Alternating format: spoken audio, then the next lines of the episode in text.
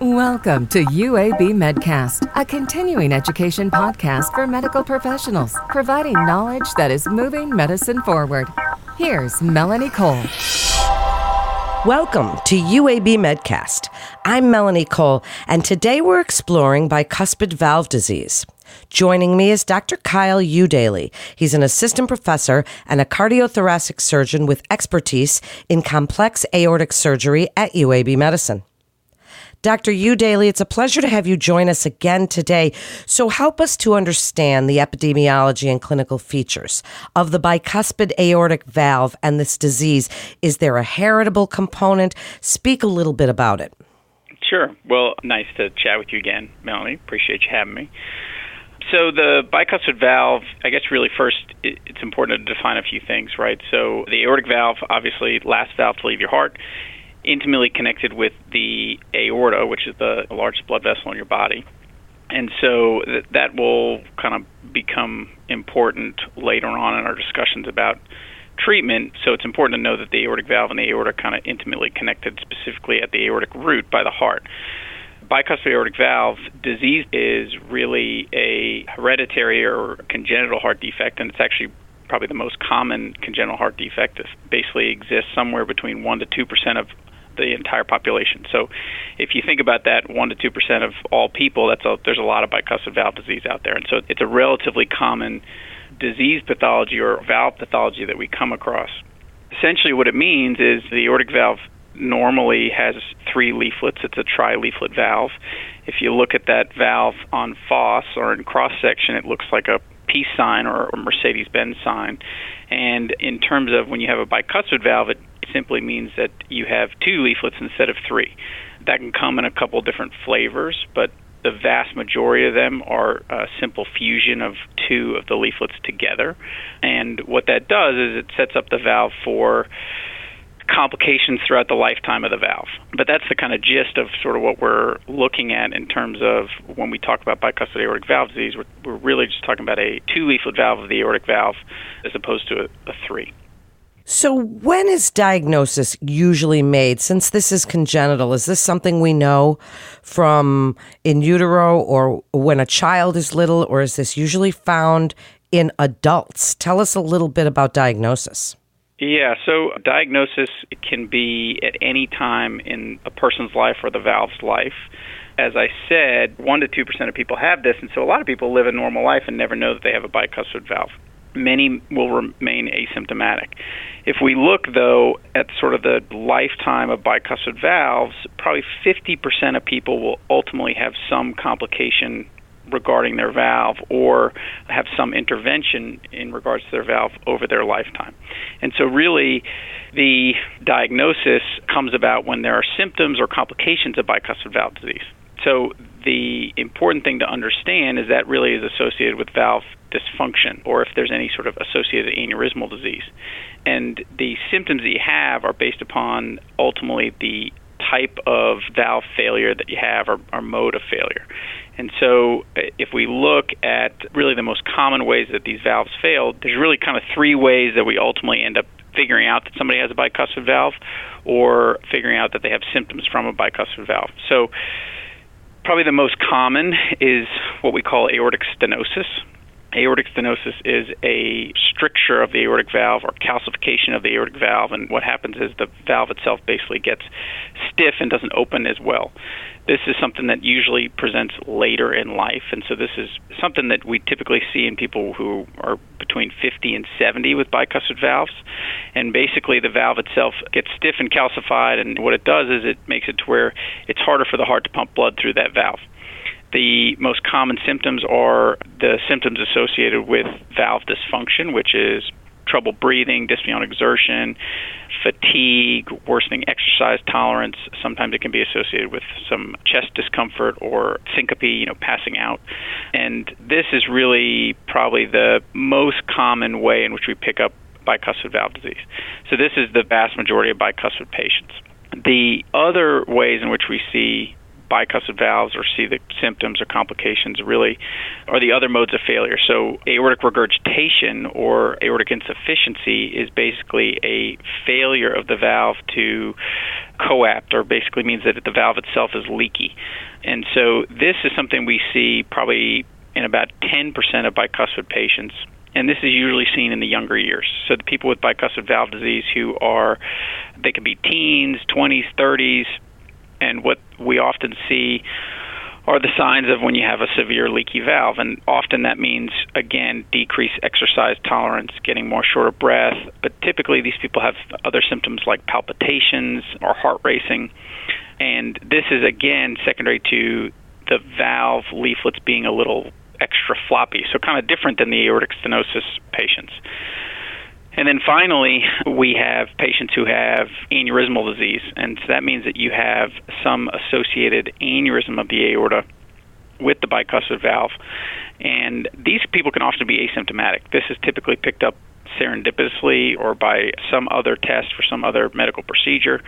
But if we look at all patients with bicuspid valve disease, probably 50% of them have some sort of associated aneurysmal disease, either of the ascending aorta or the aortic root. And so any one of these three major pathologies of the valve can result in either symptoms or complications that ultimately lead us to heading down the pathway of treatment or setting up a surveillance program in terms of keeping an eye on something or management.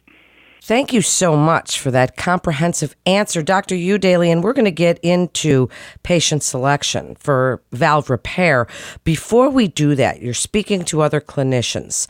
What is the importance, if this is diagnosed and identified, of other family members being evaluated by a physician? And how does your program identify those family members who are affected? What would you like to tell other providers about the importance of that identification for a hereditary bicuspid valve disease? Sure. I think that's probably the best question that can be disseminated in a podcast, right? And it's something that's been evolving and we sort of have a better understanding of. The thing that we need to understand is that bicuspid valve disease has a genetic component.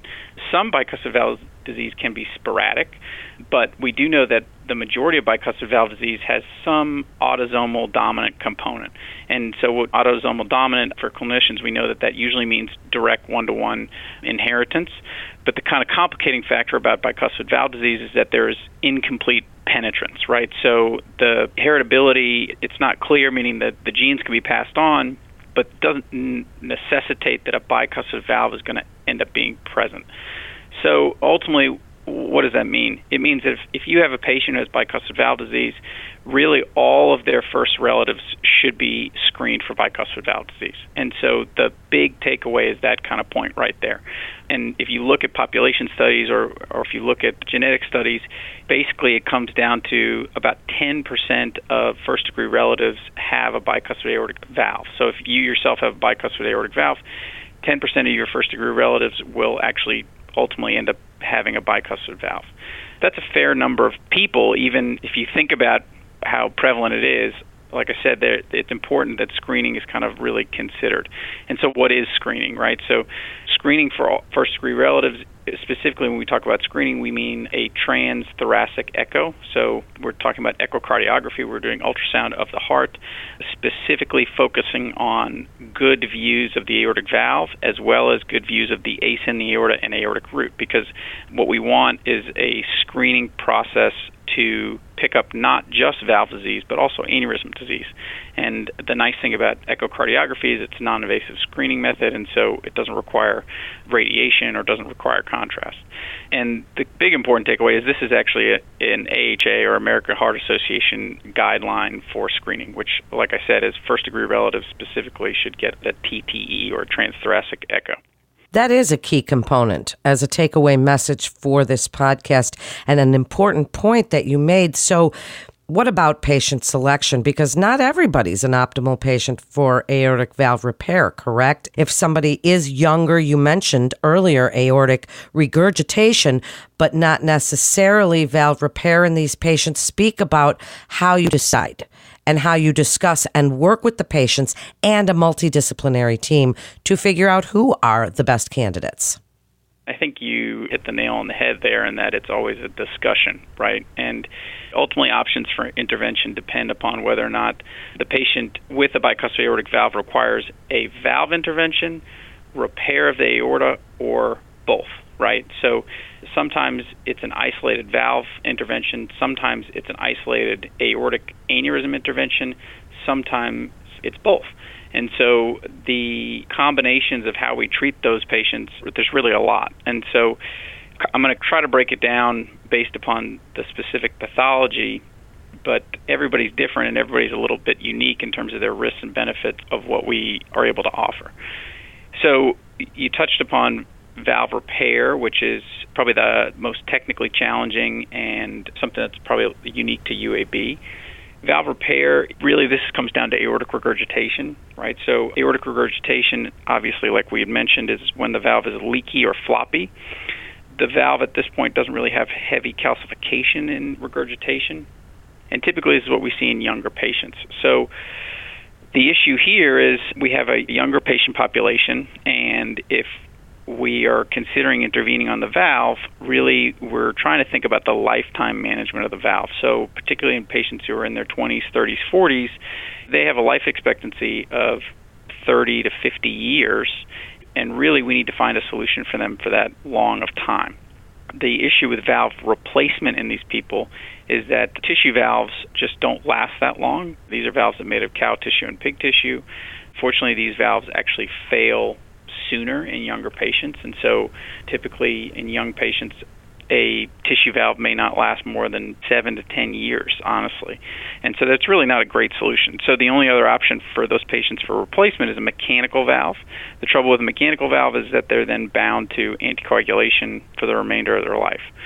So, in a lot of these patients, as long as the valve has decent tissue and it's not too calcified, we're actually able to provide an aortic valve repair using the natural tissue.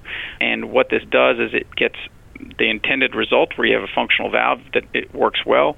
You are able to do it with natural tissue and often you can have a longevity or the valve will last longer than a tissue valve and honestly in a lot of cases as long as a mechanical valve except you do not have to take blood thinner that's a real win for younger patients. And like I said, that's something that can really only be achieved in places where valve repair is done often, and that's high volume valve centers or valve referral centers. The next pathology we're going to talk about is aortic stenosis. This is something that we know a lot more about or treat more often partly because we see aortic stenosis with normal trileaflet valves. But that being said, aortic stenosis with bicuspid valves is just slightly different in terms of how we treat it. Really, the option for this is aortic valve replacement. Again, this is a little bit easier to deal with because often these patients are in their 50s and 60s. That being said, in your 50s and 60s, you still may have 30 years ahead of you in terms of life expectancy. And so we have to have some of these same conversations about tissue valves versus mechanical valves. But for this population, really replacing the valve is the best option. Now, in the aortic stenosis population, we have to consider the classic surgical aortic valve replacement versus the newer transcatheter aortic valve replacements. This is kind of an interesting topic because transcatheter aortic valves, these are valves that are placed in through the leg and that are done through endovascular techniques. This is the sort of standard of care for tricuspid aortic stenosis. But there's this ultimate question about do we treat bicuspid aortic valves using transcatheter techniques? At this point, the important thing to know is that in all of the pivotal trials that approved transcatheter valves for use, bicuspid valve patients were excluded. We do have some larger observational studies where transcatheter valves have been used on bicuspid valve patients, and we do know that it's possible to use them on bicuspid valve patients, but these are typically older bicuspid valve patients. So these are people in their 70s, 80s, which is probably a slightly different flavor than the people who get aortic stenosis in their 50s and 60s. At this time, I would say again, the best thing is for people to be evaluated at a high volume valve center, and that's because what that allows is multidisciplinary team to sort of make the best decision regarding how to best treat the valve. We do know that bicuspid valves often are more calcified or sort of more heavily calcified than tricuspid aortic valve stenosis. And so, for those reasons, we still believe that in younger patients, an open surgical valve replacement is really the best option. The other reason for that is when that tissue valve fails, those people are set up for success because they can get a transcatheter valve inside of their surgically replaced valve. And so they are set up for sort of this long term success of their valve where you have a surgical valve replacement and then you have what's called a valve and valve TAVR in the future. Now, this is still an area of study where we're kind of trying to figure out if we can move the needle and treat younger patients with transcatheter valves. But at this time, we still lean a little bit towards surgical valve replacement in younger bicuspid valve aortic stenosis patients. The sort of final option for treatment that I mentioned is patients who have an associated aneurysm or aneurysmal disease, and that can come with a valve problem or without a valve problem. If you have a valve problem and you have an aneurysm, you're not a candidate for any of the transcatheter therapies. If you have a aneurysm and you don't have any valve disease, meaning you have bicuspid valve but it's working very well, then your indication for treatment is really dictated by your aneurysm. And that's a whole different discussion, but basically what we do is we kind of decide what's the risk benefit of either continuing surveillance imaging, meaning just keeping an eye on your aneurysm, versus an intervention. And ultimately, we make a decision about what's the lowest risk option, meaning is it less risky to prophylactically treat the aneurysm and replace that, or is it less risky to just keep an eye on it and continue with continued surveillance imaging or repeat uh, scanning or ultrasound imaging? So, as you can see, it can get complicated quick, and that's because you have to put together all the different pieces of bicuspid valve disease and the associated lesions that come with it, which most notably are usually aneurysmal disease. Well, you made it very clear and your indications were really understandable. You're a great educator, Dr. Eudailey. no, truly you are. And for other clinicians, this was all excellent patient selection information and complications. So as we wrap up, any game changers that you would like to mention? And I'd also like you to just let other clinicians know when you feel it's important to refer to a high valve center, as you said, like UAB Medicine.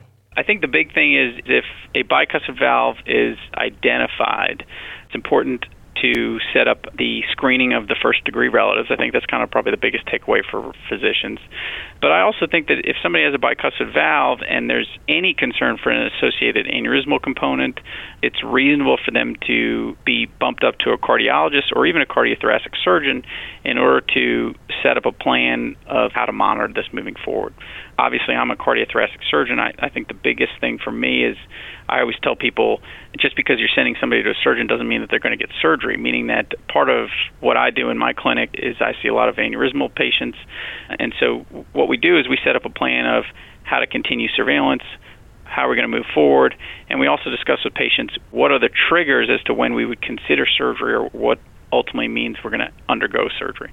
And so getting a plan earlier in the patient's course is really important and understanding that just because you're sending somebody to either a cardiologist or a surgeon doesn't necessarily mean that you're committing them to an intervention which is really the other important thing Well, it is. All of this information is fantastic. And I'd like you to come on with us again and talk about some of the specifics of those various repairs that you were discussing earlier one more public service announcement is that anybody who has a bicuspid aortic valve, even if it's functioning well, is actually at slightly higher risk of getting an aortic valve infection, or what's called infective endocarditis. And so we actually recommend usually that these people have prophylactic antibiotics before dental work and things like that, which is important for primary care people and for cardiologists to know about their patients who have bicuspid valve disease. That's an excellent message to let them know. So thank you so much. And a physician can refer a patient to UAB Medicine by calling the MIST line at 1 800 UAB MIST or by visiting our website at uabmedicine.org slash physician. That concludes this episode of UAB Medcast. Please remember to subscribe, rate, and review this podcast and all the other UAB Medicine podcasts. I'm Melanie Cole.